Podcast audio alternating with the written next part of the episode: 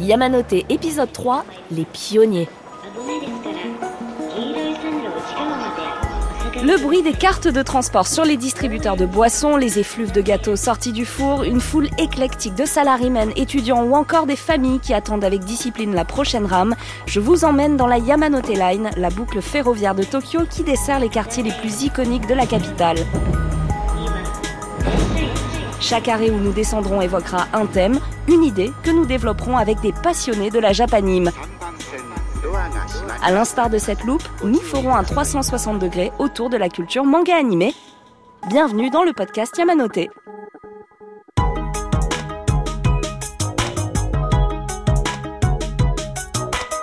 Aujourd'hui, on s'arrête à Sugamo, le Harajuku des personnes âgées. On y déguste des snacks comme le Shiodai Fuku. Alors, je ne sais pas si mes invités seniors du jour portent des sous-vêtements rouges en guise de porte-bonheur. Ce sera même la première question que je vais leur poser, tiens. Si je vous ai réunis aujourd'hui, c'est parce que vous êtes mes premières fois. Pascal était responsable des programmes japonais du Club Dorothée, que j'ai regardé encore et encore sur des VHS enregistrés par mon grand frère, ce qui m'a permis de découvrir les animés et les mangas. Thomas Sirdey a créé le festival Japan Expo, ma toute première convention manga, où j'ai passé un entretien d'embauche qui allait changer ma vie à tout jamais, en 2014 pour G1, une chaîne télé spécialisée manga animé. Guillaume était mon collègue sur G1 et m'a énormément soutenu et appris. Daniel Andriev, qui était le premier rédacteur en chef du News Show, l'émission que j'ai présentée pendant près de 6 ans. Et enfin, Mathieu Pinon, qui a été le premier journaliste à parler de moi avec énormément de bienveillance. Bah, vous êtes mes premières fois, les gars. Eh ben, on sait plus où se mettre. On est très flattés et très honorés. Bah, vous êtes surtout des références, des murs porteurs, si je puis dire. Et vous êtes aussi, du coup, très vieux. Hein. Je suis désolée, on se le disait aussi. Moi, ça va encore. Mais... Ouais, bah, Guillaume est le deuxième...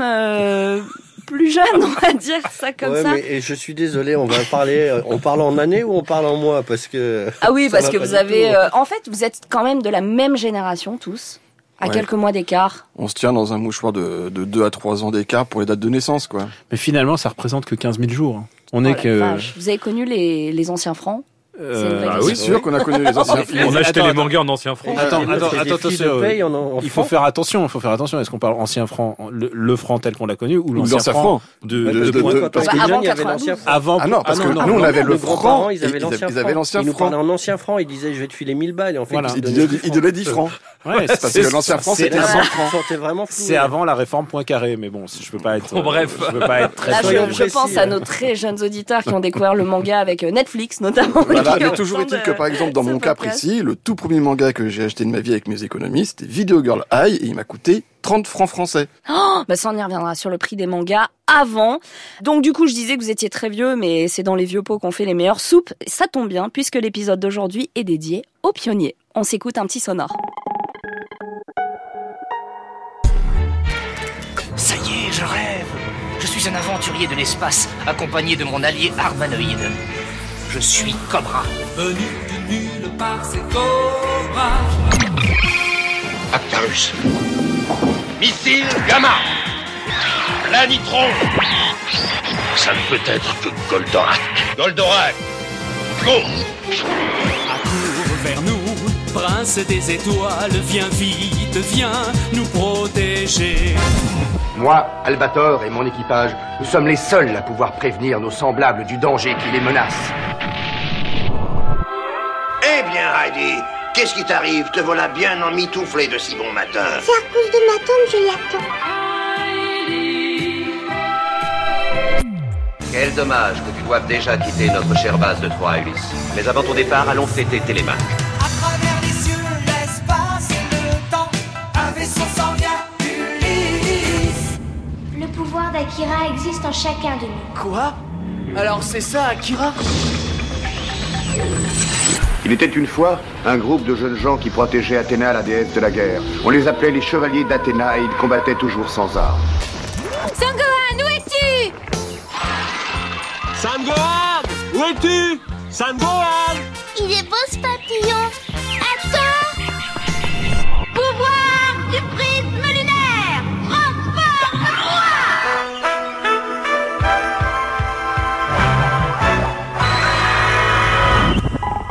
Alors, j'imagine que ça a remué des souvenirs en vous. Vous avez tous reconnu, hein. C'était presque un blind test, puisque vous aviez tous les références. On va faire un rapide tour de table. Vous ne pouvez citer que deux titres, manga ou animé.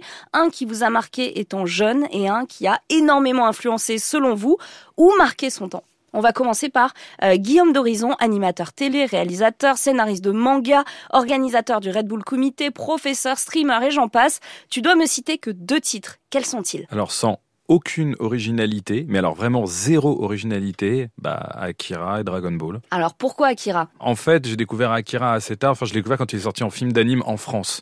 C'est-à-dire après la sortie en version BDisée, je vais dire ça comme ça, chez Glénat.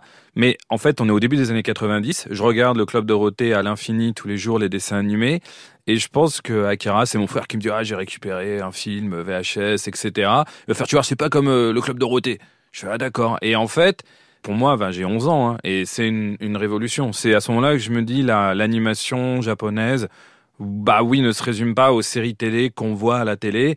Et ça va beaucoup plus loin, ça peut être plus dur, ça peut être 100 fois plus beau, enfin voilà. Donc c'est, je pense, une révolution visuelle. Après, je comprends pas, je pense vraiment le film à cette époque-là, et en le revoyant 8500 fois, on le redécouvre à chaque fois.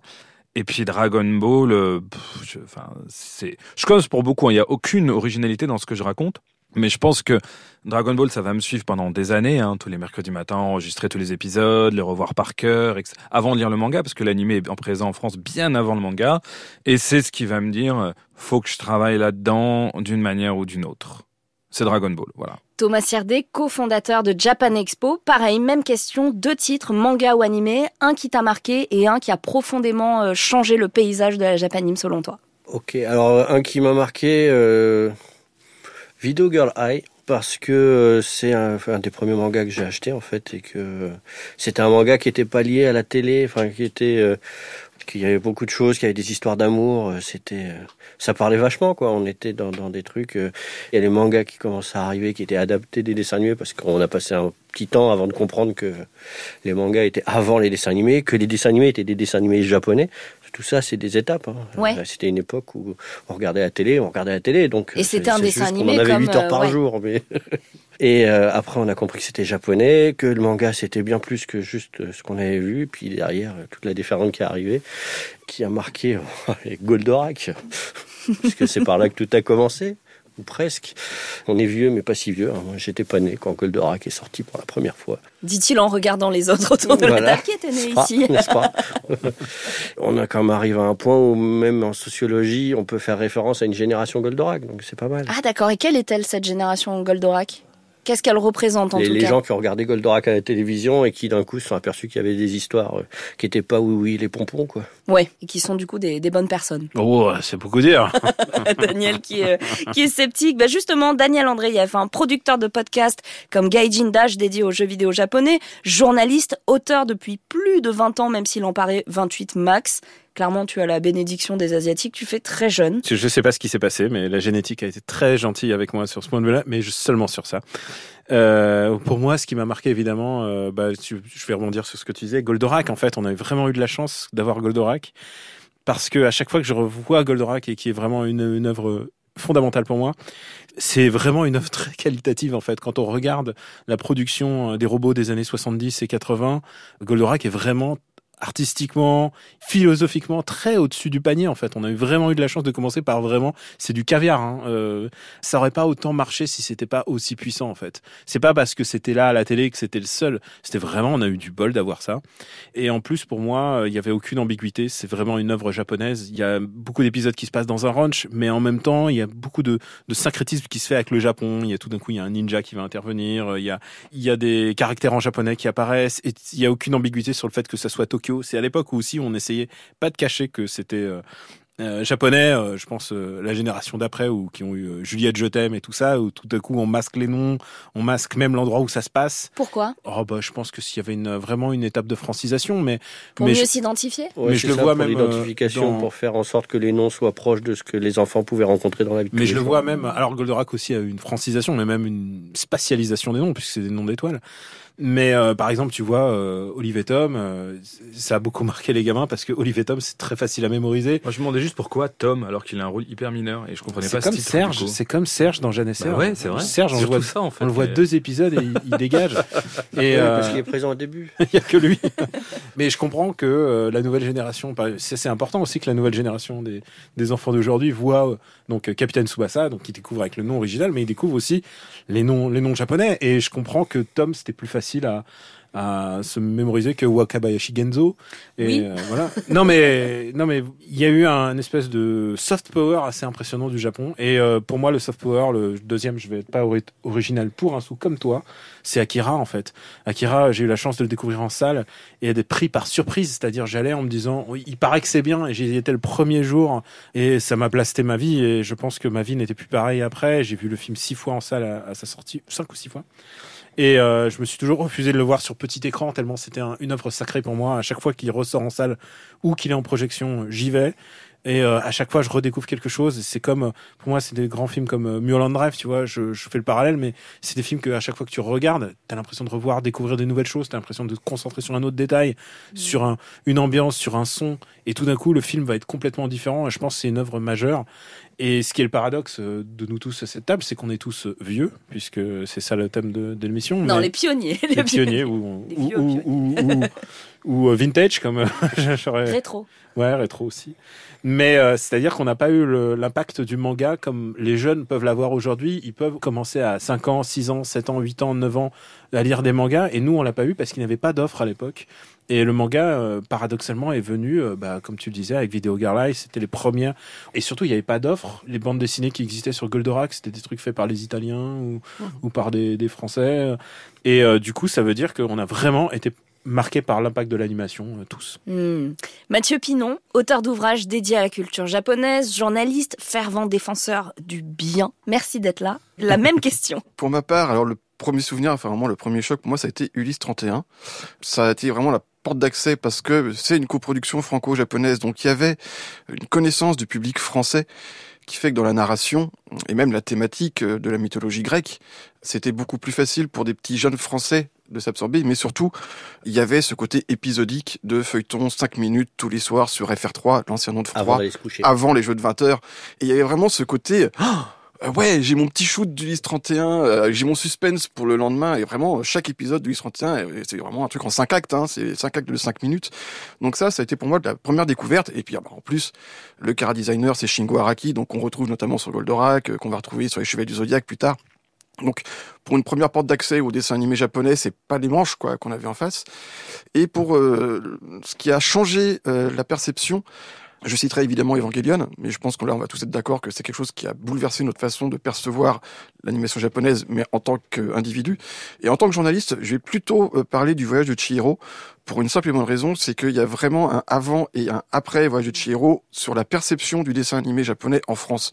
On a eu les japonaiseries de Dorothée, etc., Télérama et autres journaux prestigieux qui dézinguaient à tout bout de champ tout ce qui venait du Japon. Même un long métrage de qualité comme Akira pouvait se faire dézinguer parce que il y avait une analogie avec les dessins animés qu'on voyait à la télévision. Les Disney, les... Et justement, Miyazaki, on est passé par la bande du... C'est le Walt Disney japonais. Alors, c'est une logique complètement pipeau, qui est foireuse. Mais à partir du moment où il y avait ce terme, il y avait une légitimité pour les dessins animés japonais qui était arrivée. Et je pense que vraiment le Voyage de Chihiro a marqué un grand tournant en France sur la perception par le grand public de l'animation japonaise. Avant, ceux qui regardaient des dessins animés japonais, je pense qu'on a tous connu au collège, hein, soit il y avait les fans du Club Dorothée, et puis il y avait ceux qui étaient « Oh, vous restez des gamins, vous regardez des dessins animés, on vous jette des cailloux, vous êtes les geeks, vous êtes les nerds. » à l'époque ? Ah, puis bien entendu. Non, mais je pense qu'on se rend pas compte. Ah oui, c'était vraiment, il y avait une ostracisation des fans de dessins animés. On était les seuls au collège. Faut s'imaginer aujourd'hui dans la classe, tout le monde va parler de la dernière série Netflix, Amazon, du dernier dessin animé dispo, du dernier manga qui est sorti chez tel éditeur. Du dernier chapitre. À l'époque, je parlais avec moi-même. Hein. Et parce qu'il n'y avait pas Internet. Et moi qui viens de la campagne. Et du coup, non mais c'est vrai. Et moi qui viens de la campagne angevine, j'ai passé tout mon collège sans jamais connaître quelqu'un avec qui parler des Chevaliers du Zodiaque. Arrivé au lycée, quand j'en ai trouvé, j'ai enfin, voilà. Et donc, je pense que à partir de Miyazaki, à partir de Chihiro, Ah bah ouais, on pouvait regarder du dessin animé japonais, c'était devenu un peu moins sale. Ouais. Mais sans être un gosse, sans être, on pouvait aimer le bon cinéma et apprécier. Voilà, mais après on reste encore sur le côté grand écran. J'avais le bon et le mauvais dessin animé japonais. Voilà, c'est ça. Ouais. Dans la tête des gens. Ouais, il y a toujours, hein, ça n'a pas changé. Alors Pascal Laffine, directeur de collection chez Delcourt Tonkam, rédac-chef de K-World, un magazine dédié à la K-pop, clairement un homme de tendance. Et pourtant, tu es dans le métier depuis très très longtemps. On s'en parlait entre nous. Raconte-moi un petit peu, en me citant deux titres, manga ou animé, des séries qui t'ont marqué étant jeune et une autre qui a énormément influencé, selon toi, le paysage manga ou animé. Alors, moi, je travaille dans le manga depuis 1989. Ça fait vieux, donc je te laisse imaginer mon âge. Je suis né en 1989. Voilà. On a notre senior. Voilà. J'ai travaillé pendant très longtemps au Club Dorothée. Je m'occupais d'acheter les séries qui passaient à la télé. Donc effectivement, j'en ai mangé un bon paquet.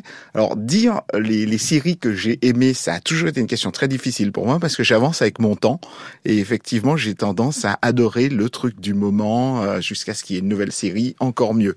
Mais effectivement, moi, mon point de départ, ça a été Candy et Goldorak, forcément, puisque première génération. Et puis après, je dirais que je classe ça en point d'ancrage. Ça a été le cas d'Albator à l'époque, de Cobra, ça passait sur Canal+. C'était le truc incroyable du moment. Ensuite, c'est passé sur France 2. Après, il y a eu les Chevaliers du Zodiaque qui ont été une révolution en son temps. Dragon Ball Z. Plus que Dragon Ball, parce que Dragon Ball, ça passait le mercredi matin, donc tout le monde ne pouvait pas forcément le voir. On était à l'école.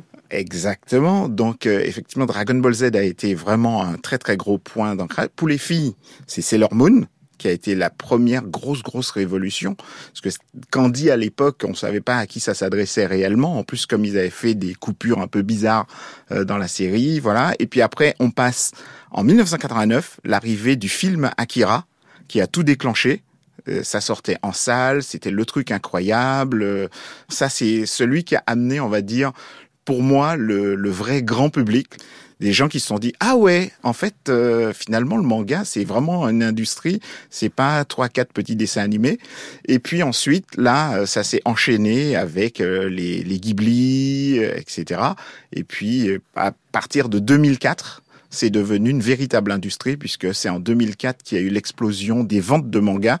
Et à partir de là, on est passé de à peu près 40 titres par mois à aujourd'hui 70 titres qui sortent. Et peut-être que 500 francs n'auraient pas suffi à s'offrir tout ce qui sortait sur le mois, en tout cas. Oui, mais les jeunes aujourd'hui ont une chance de ouf. Il y a le pass manga, le pass culture. On y reviendra, justement. On y reviendra. Thomas Sirdey. Oui, je voulais juste rectifier. Du coup, c'est pas notre senior, c'est notre senpai. Hein, l'historique parfait qu'il vient de nous faire. Mais tu as parfaitement résumé ce qu'on a essayé d'établir, en tout cas. Tu en parlais. Tu as été en charge de l'acquisition des animés japonais au Club Dorothée. Moi, j'avais entendu une rumeur comme quoi c'était des cartons entiers de bobines. Comment ça se passait à l'époque quand on voulait faire passer à la télé des séries japonaises? Est-ce que c'était vraiment un branle-bas de combat? En fait, quand le Club Dorothée s'est créé, ils avaient 27 heures de programme par semaine sur TF1, ce qui était le truc le plus extraordinaire au monde parce que ça s'était jamais produit avant. Donc, effectivement, il fallait remplir les 27. Il y avait un petit peu de Disney dedans, plein de programmes internes, etc. Et pour ce qui est des animés, la première année, en gros, ils ont acheté quasiment tout ce qui passait dans l'année 86. C'est pour ça que si on regarde la première session de séries, Chevaliers du Zodiaque, etc., c'est souvent des séries qui étaient encore en diffusion en 1986 au Japon. Et moi, quand je suis arrivé, j'ai fait en fait la continuité de l'après 86, donc choisir différentes séries. C'est comme ça que j'ai récupéré Sailor Moon, Ranma, etc. C'est grâce à toi. Oui. On peut se dire non mais prenons une pause. Et en fait comment ça fonctionnait, j'avais un bureau qui était aussi grand que cette pièce, donc tout petit, avec des étagères qui montaient jusqu'au plafond et je recevais en fait en cassette VHS, en Betacam, en plein de formes de trucs différents. On m'avait installé plein d'appareils et en fait je recevais en fait tout ce qui sortait du Japon, y compris des films, des séries, etc. Et tu étais tout seul pour trier ces offres et dire ça va correspondre, ça va marcher. Exactement. Et on a eu de la chance d'avoir Pascal, puisque j'ai eu la chance de rencontrer Robert Réa, donc Robert Réa qui était réalisateur du Club Dorothée avec Pat Le Guen et également producteur. Et il m'a expliqué, en fait, ce qui s'est passé, c'est que Dorothée a quitté Récréa 2, donc sur Antenne 2 à l'époque, France 2 aujourd'hui, à la fin de juin 87, pour que en septembre 87 commence le Club Dorothée. Et donc ils ont eu 2 mois. Et sur les 2 mois, pour monter le Club Dorothée, pour monter je ne sais combien d'heures de programme. Et trouver des dessins animés, en 2 mois, c'est un délai super court. Et donc ce qu'ils faisaient, c'est qu'ils ont vraiment récupéré des cassettes qui venaient du Japon, ils regardaient le premier épisode, et si ça leur plaisait, rouler petit bolide. Mais ils n'avaient pas le temps de pouvoir regarder tout ça. Et c'est pour ça qu'on s'est retrouvés avec les fameuses affaires Ken le Survivant, les affaires Chevaliers du Zodiaque, qui étaient jugées beaucoup trop violentes par le public français. Le premier épisode de Saint Seiya, quand vous le voyez, ça passe crème, hein. Je crois que c'est dans le 2e épisode qu'on voit les gamins qui arrivent sur les pics, qui sont crucifiés pendant l'entraînement. Ça a dû faire plaisir, ça. Et le premier épisode, il y a juste une oreille coupée. Il y a juste une oreille coupée. Ça passe. On est la génération. Ça fait Van Gogh, c'est culture. Voilà. Mais elle fait pouic pouic en tombant. C'est très bizarre. Mais donc, il y a eu ensuite, c'est vrai qu'on a pris des trucs qui étaient peut-être pas tout à fait raccord avec le public de 8 ans. Et enfin, ils se sont dit, ce serait bien qu'on ait quelqu'un qui soit spécifiquement dédié à cette tâche. Et j'ai la chance de l'avoir à ma droite à l'heure actuelle. Merci Pascal. Lafine, du coup. À l'époque, je m'arrachais les cheveux quand ils ont fait venir les psys qui étaient chargés sous l'impulsion des discours comme celui de Madame Ségolène Royal. Voilà. En fait, il y avait plein de psys qui étaient payés pour pouvoir regarder avec des critères totalement arbitraires les séries. Alors, certains trucs étaient coupés directement au moment du doublage, dans le studio de doublage, donc ça, c'était irrécupérable. Par contre, ce qui était coupé par les psys, en gros, c'était à partir de la bobine doublée. Donc, à chaque rediffusion, fallait faire ce qu'ils appelaient à l'époque un PAD, où il fallait systématiquement que les psys regardent à nouveau la série. C'est pour ça que des gens ont vu toutes les diffusions de l'époque. C'était jamais les mêmes coupures. Dans les Chevaliers du Zodiaque, on se retrouvait avec des épisodes qui étaient coupés à la première diffusion, mais on retrouvait en fait la scène dans la diffusion suivante, parce que c'était pas les mêmes personnes qui coupaient à chaque fois. Et donc tout ça n'avait plus de sens. C'était finalement marrant. Alors justement, vous avez vu l'offre manga animé évoluer au fil des années. Daniel, tu en parlais tout à l'heure sur le fait que l'offre n'était pas aussi exhaustive. Elle était voire quasi inexistante à votre époque. Parlez-moi justement du temps que les moins de 20 ans ne peuvent pas connaître. Et connaissez-vous aussi le temps que seuls les moins de 20 ans connaissent si bien ? On va commencer par Thomas. Internet, malgré tout, dans ses balbutiements, et a été un des premiers moyens de se retrouver entre gens qui étaient difficiles à capter. Aussi. Le Minitel aussi. Oui, alors, je voulais... Voilà, le Minitel. C'était les balbutiements de l'Internet, pour moi. Moi, quand tu me dis balbutiements, je me dis « Ah oui, la 56K ». Ça, mais il y avait un temps avant. Et du coup, la communauté s'est construite assez vite. Une communauté d'intérêt comme ça, qui est née dans le digital, qui s'est retrouvée à des points forts. Il y a les rendez-vous à Paris devant la librairie Tonkam. Il y a eu des rendez-vous dans des lycées, il y a toujours eu comme ça cette volonté quand même de se retrouver entre gens qui aimaient bien, justement parce que c'était très difficile de s'exprimer là-dessus dans le reste du monde, on va dire. Et cette évolution, nous, on la voit bien dans le Japan Expo. C'est entre les premiers temps où il y avait une guerre pour ramener du Japon un contenu secret, un contenu nouveau, un truc rare. On pouvait diffuser du dessin animé en japonais sans sous-titres. Aujourd'hui, les gens ils nous regardent en disant mais pourquoi faire ? Il y a aujourd'hui une telle offre pléthorique. En fait, tout ce qui se passe au Japon aujourd'hui, grosso modo, arrive en France. Et c'est hyper facile de le trouver. À notre époque, c'était des échanges de cassettes en anglais, qui venaient des États-Unis où ils avaient commencé à adapter du manga un petit peu avant nous. Il y avait les échanges de cassettes qu'il fallait transcoder. C'était un truc. Transcoder, c'est-à-dire vous enregistrez sur un VHS. C'était de la VHS, mais chez nous on est en PAL dans mes souvenirs. On était en PAL CK, mais eux ils étaient en NTFC. Ils n'avaient pas le bon magnétoscope, et même si parfois tu l'avais, ça pouvait être en noir et blanc. Et parfois en arrachant une broche ou deux de la prise Péritel, tu pouvais améliorer un petit peu le signal. Puis on voyait des dessins animés avec de la neige devant et on était contents, quoi. D'accord. Il y avait des copies, quand tu le disais, on s'échangeait les trucs devant les librairies. C'est une époque quelque part où effectivement dès que quelqu'un a un nouveau truc sur Dragon Ball, un nouveau truc qui vient d'arriver, tout le monde est dessus, personne ne sait ce que c'est en japonais. mais c'est pas grave. Oui. On se posait même pas la question de se dire un jour on va le découvrir en traduction, quoi. C'est l'important, c'était de l'avoir avant tout le monde et de le faire découvrir. Et pour ma part, je me souviens de. Alors, juste pour bien répondre à la question, pour un temps que les moins de 20 ans ne peuvent pas connaître, je vais pas prendre en compte l'inflation, hein, mais à l'époque, quand on avait 50 ou 60 euros en poche, on pouvait acheter tous les mangas qui sortaient dans le mois. Alors 50 ou 60 euros, ça fait combien en francs ? Ah, mais avec 350-400 balles, enfin francs français à l'époque, ouais, 400 francs, on pouvait acheter tout ce qui sortait en manga sur le mois. Et combien coûtait un manga, un tome de manga ? Mon premier manga, c'était 30 francs. Hein. Ah oui. 4,50 €. Oui, c'était 30 francs le Dragon Ball. Avec l'inflation, 30 francs de l'époque, c'est plus que 4,50 €. Oui, c'est plus que 5 euros maintenant. C'est... Ouais. Voilà. Et en plus, on avait cette chance, même s'il n'y avait pas une quantité énorme de titres à arriver, on avait déjà une belle diversité. On pouvait acheter à la fois Eric Veda, Gun, City Hunter, quand ça sortait chez G1. Olive et Tom et Saturday Dance. Et à Saturday Dance. Enfin voilà, il y avait vraiment un joli panel.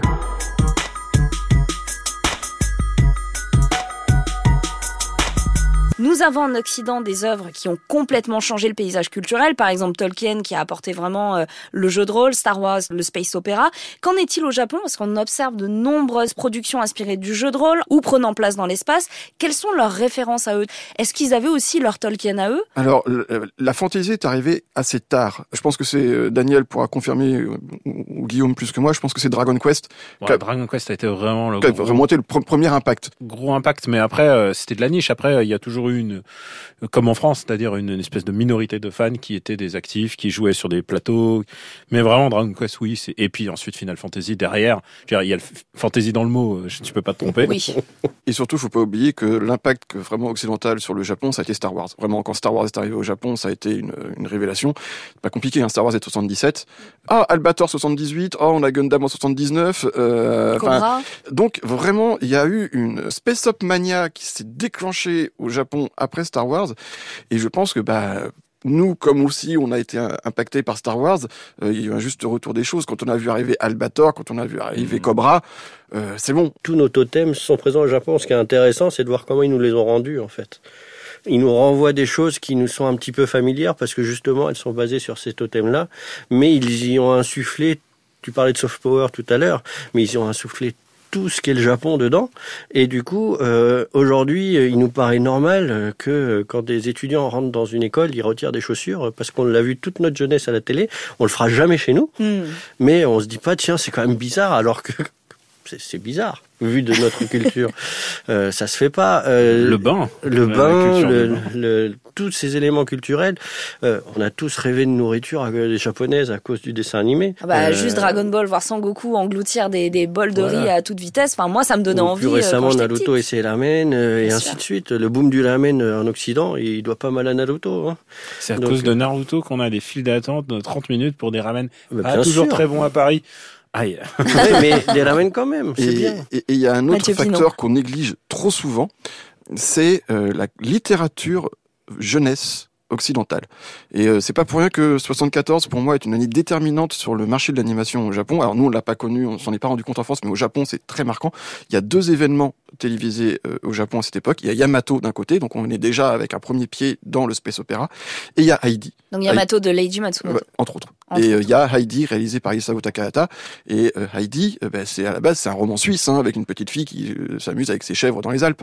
Et Heidi a apporté une autre perception qui a été au Japon, et c'est là-dedans que s'est engouffré le studio Nippon Animation ensuite, qui a adapté je ne sais combien de romans de littérature classique occidentale. À partir de là, quand nous, on a pu les avoir arrivés en France, mais regardez Princesse Sarah, regardez Les 4 filles du Docteur March, on pouvait avoir une bénédiction parentale parce que c'est des titres qu'ils connaissaient, eux avaient pu lire dans la bibliothèque parentale, et ils disaient, ouais, c'est bon, tu peux regarder Les 4 filles du Docteur March, y a pas de problème. Excuse-moi, mais t'as dit un truc qui me paraît assez important, c'est que on nous laissait regarder. Oui. Et c'est que là, pour l'instant, maintenant, on est sans doute la génération parmi la plus âgée, en tout cas, de fans de Japanime, donc ça veut dire qu'on est en âge d'avoir des enfants, et qu'il y a maintenant 3 3 générations de gens qui regardent et qui aiment la japanime et les mangas. Il y a évidemment les plus jeunes qui aiment les portes d'accès, c'est-à-dire tu peux mentionner Naruto, mais déjà Naruto est vieux. Mais je pensais à My Hero Academia, One Piece, Demon Slayer, Jujutsu Kaisen. Vraiment, c'est la porte d'entrée. Maintenant, il y a aussi le public plus âgé, donc qui a 20 ans, qui est vraiment le cœur de cible de toute la littérature seinen, je dirais. Et puis il y a nous, donc ça veut dire qu'il y a 3 marchés différents de gens. Nous, on n'est plus en âge où on va les laisser regarder, on va regarder avec eux. Parce qu'on sait maintenant. Oui. Je crois que ils auraient su à 7 ans, lequel le survivant, ils auraient hésité 2-3 fois. Non, mais surtout, on n'est plus dans la méfiance. Cette génération-là, donc on n'est pas dans la méfiance de ce qui vient d'Asie. On est intéressé par ça. On est dans la sélection et je pense que c'est ça qui va faire la porte d'entrée, c'est que nous sommes littéralement trois générations. C'est la première fois que ça arrive. 3 générations de lecteurs. C'est aussi pour ça qu'il y a une explosion du marché du manga. C'est que il y a plus en plus de gens qui sont sensibles à ça. Alors justement, tu ne crois pas si bien dire, je vais poser la question à toi, Guillaume, qui est jeune papa. On est tous parents quasiment autour de cette table. Mais Guillaume, tu es donc un jeune papa et j'imagine que tu penses comme Daniel, que tu fais aussi partie de cette génération qui va certainement regarder des animés ou lire des mangas avec ton enfant.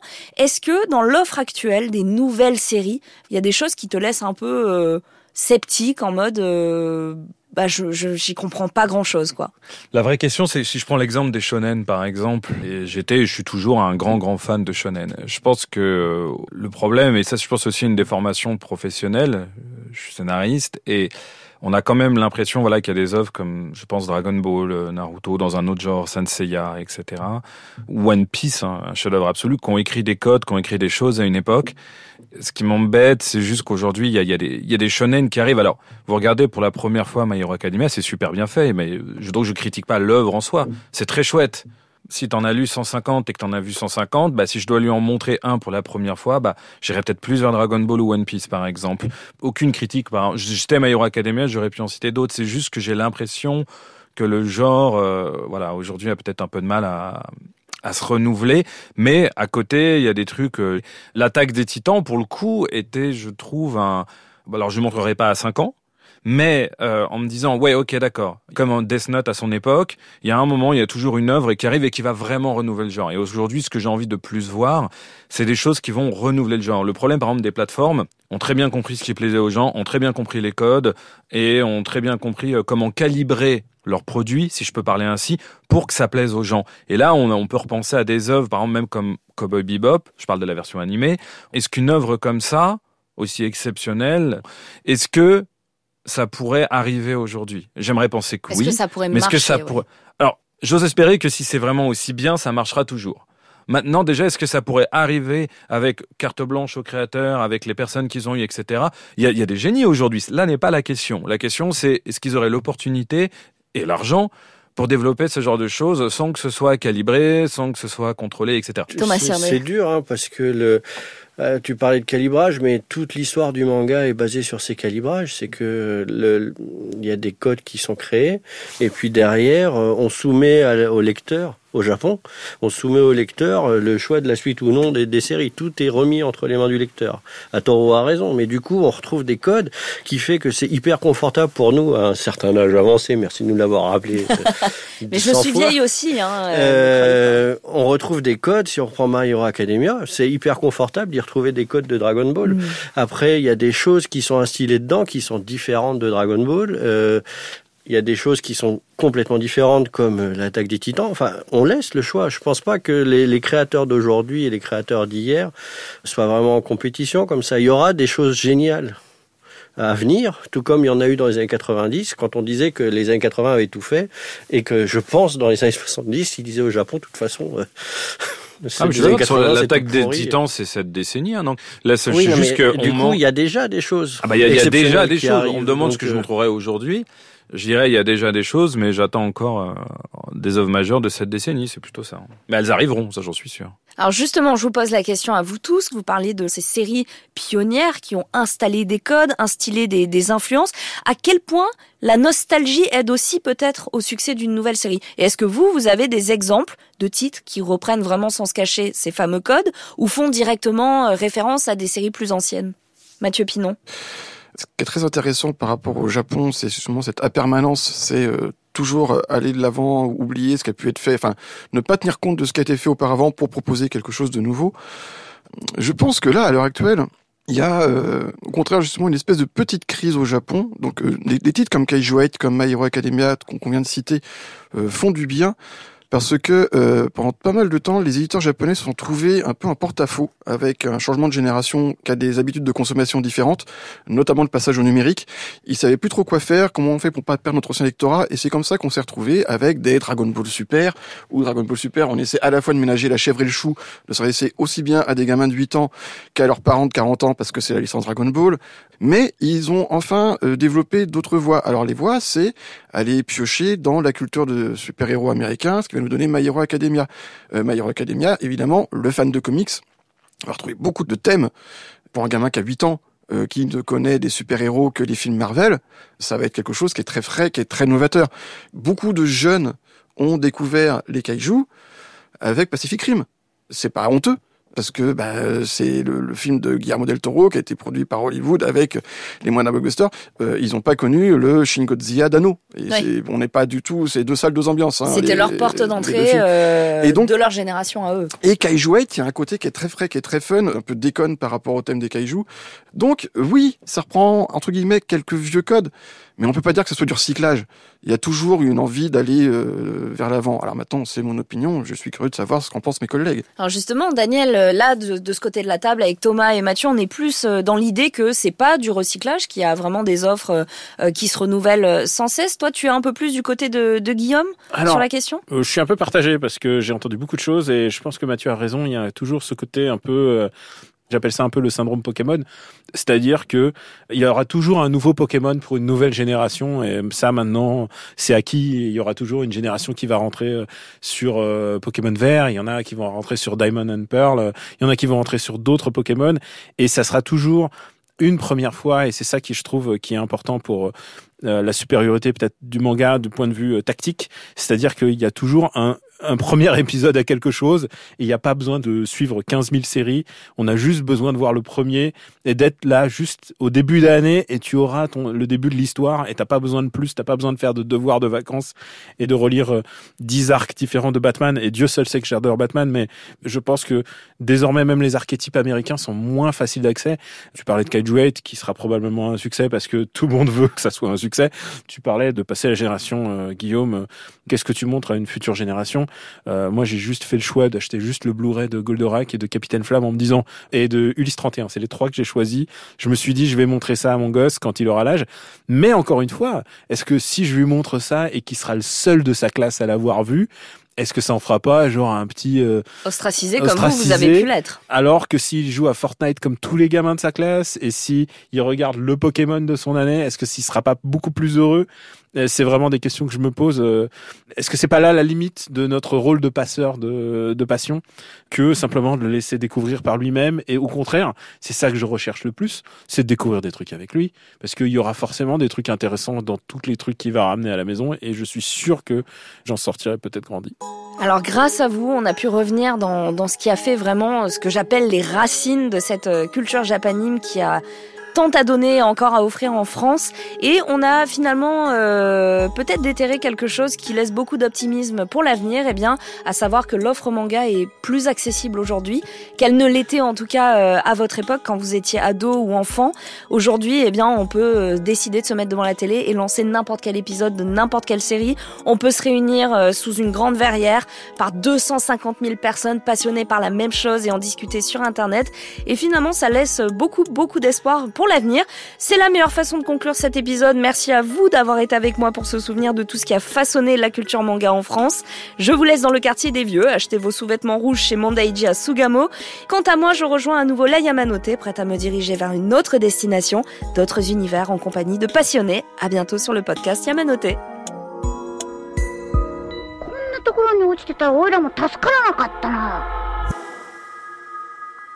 Yamanote est un podcast original de France Inter.